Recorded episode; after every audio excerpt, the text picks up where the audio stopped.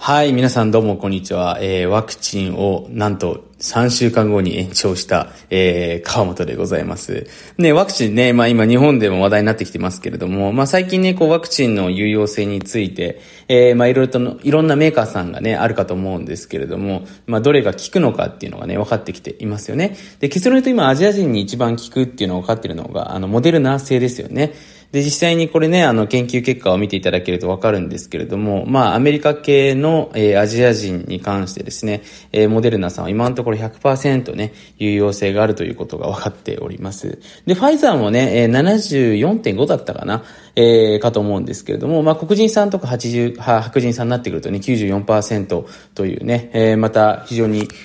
あの、上がるわけなんですけれども。なので、ちょっと僕はモデルナさんがね、いいなということで、ちょっと僕が今いるところはですね、えー、ワクチンが、その、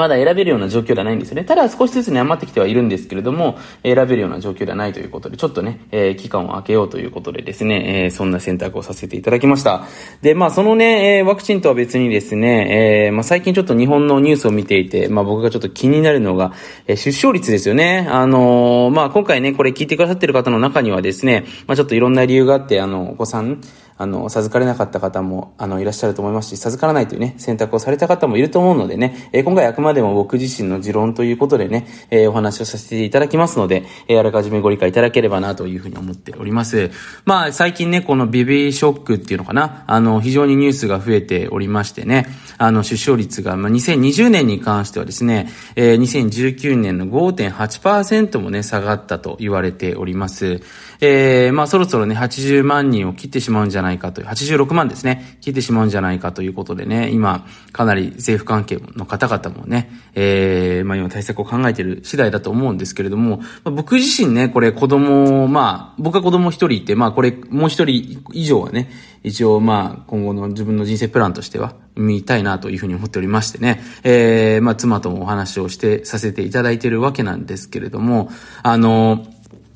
まあ、個人的な活動としてね、あの、メンズ性教育ってものをやってるんですよね。で、まあ、これどういう活動かっていうと、まあ、日本ってね、あの、そもそも論として、その、まあ、性に関する、こう、勉強していく時間っていうのがほとんどないわけなんですよね。小中高大と来てね、えー、おそらくほとんどの方が課外授業という形でね、まあ友達とか先輩から性について学んでいるかと思うんですね。で、僕自身も、まあ中学校の時にね、保健体育の授業でね、えー、まあ男性の性器に関しての、えー、授業が少しだけありまして、しかもそれも1時間だけ、まあ1時間で50分ですよね。で、その中で少しだけね、何か先生がこう、恥ずかしいというか、サクッとね、パッションもない、えー、本当通りすがるような、えー、感じでささっとこう読み進めていって、えー、次に行ってしまったというところがあってですね。で、後ほどね、まあ僕も大人になるにつれて、まあ自分自身がその家族を、えー、まあ養っていく、まあ僕の場合子供が欲しかったですから、子供を授かるってことをですね、えー、考えていく中で、やっぱりその理解していかないといけない部分っていうのはあるわけだと思うんですね。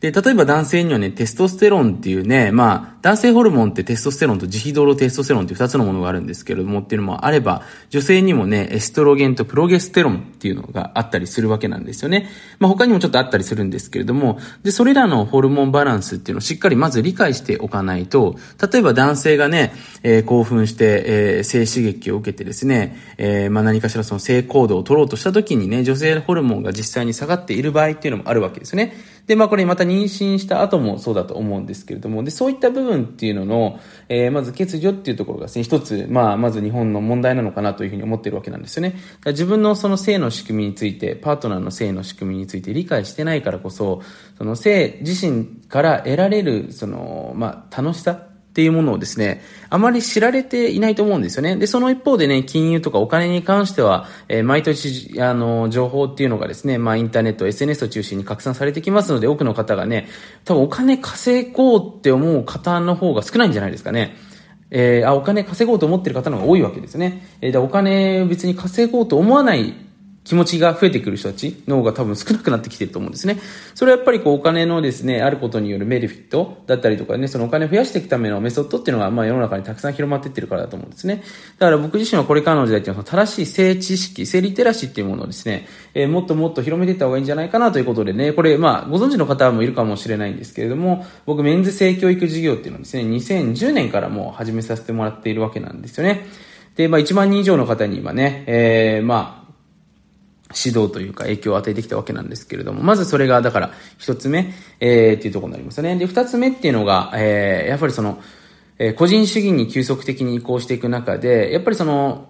子供を持つことのまあメリットよりもデメリットの方を大きく考えてしまいますよね、どうしても。やっぱりその一度きりしかない人生っていう中でね、えー、まあ自分の人生、えー、誰しもがですね、えー、豊かに幸せに生きたいわけだと思うんですよ。で、そんな中でね、やっぱり子供を持つってそれなりにね、えー、まあリスク、リスクっていうとちょっと考えてしまうとね、あの、僕はあんま好きではないんですけれども、やっぱりその、増えますよね。その責任っていうところで見てみると、責任、まあ子供を養っていかなければいけない。まあコストもそうですし、エネルギー、時間的な部分も含めて、どうしてもですね、えー、コストがかかると。で、それに見合うリターンっていうものをですね、今、まあ、提案してる方っていうのはいないわけですよ。で、今、その、精神面的な部分ではなく、その、どちらかというと、まあ、金銭的だったりとか、時間的な部分でね、子供を持つことに対しての、なんていうかな、こう、見解をですね、まあ、いろんな角度で述べてね、まあ、著書まで出してる方もいらっしゃるぐらいなんですけれども、で、そういうのを見てしまうとですね、僕はやっぱり子供を作りたいなと思わないわけですよね。だから今世の中で結局発信している人たちのですね、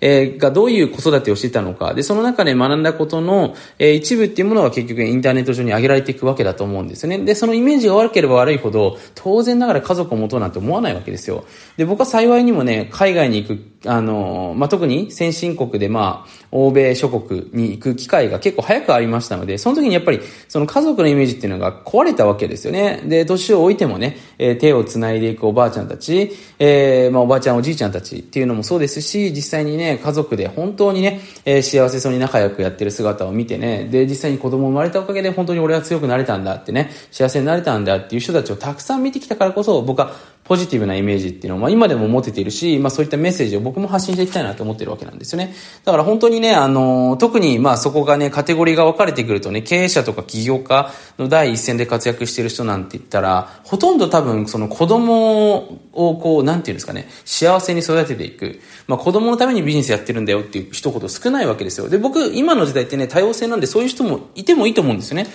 ら僕はまあそういうカテゴリーにちょっと入りたいなって思ってますし、まあ少しでもその、まあ僕はビジネスマンなので、えー、ビジネスっていうものと子育てっていうのは別に両立できるし、あの、そこにね、奥さんの幸せ、みんなの幸せっていうのを僕取ることできると思うんですね。だから僕自身はですね、そういった活動をしていってますし、逆にね、そういった人たちをもっともっと増やすために僕はビジネススクールっていうのを主催しているわけなんですね。まあ結局その家族を大事にして、えー、自分のビジネスもしっかりやって、えー、ライフスタイルを謳歌していく。別に上場とかね、そんな大きな売り上げとかではなくていいんですけれども、ただ自由にね、自分と家族は全然食うに、えー、困らないレベルでね、稼いでいく人たちがね、もっともっと増えて、そういう人たちが影響力を持っていけばですよ、実際に日本の少子高齢化っていうのにもね、えー、多少なりとも貢献できるんじゃないかなというふうにね、えー、僕自身は思って、まあ活動させていただいている次第です。なのでね、まあちょっと、これ興味ある人とかですね、もしよかったら僕のメールマガジンに登録してもらってね、えー、ちょっとチェックしていただければなというふうに思いますし、私ね、そういうの詳しいんですよっていう人はね、ぜひ、あの、メールアドレスの方からね、えご連絡いただければなというふうに思っております。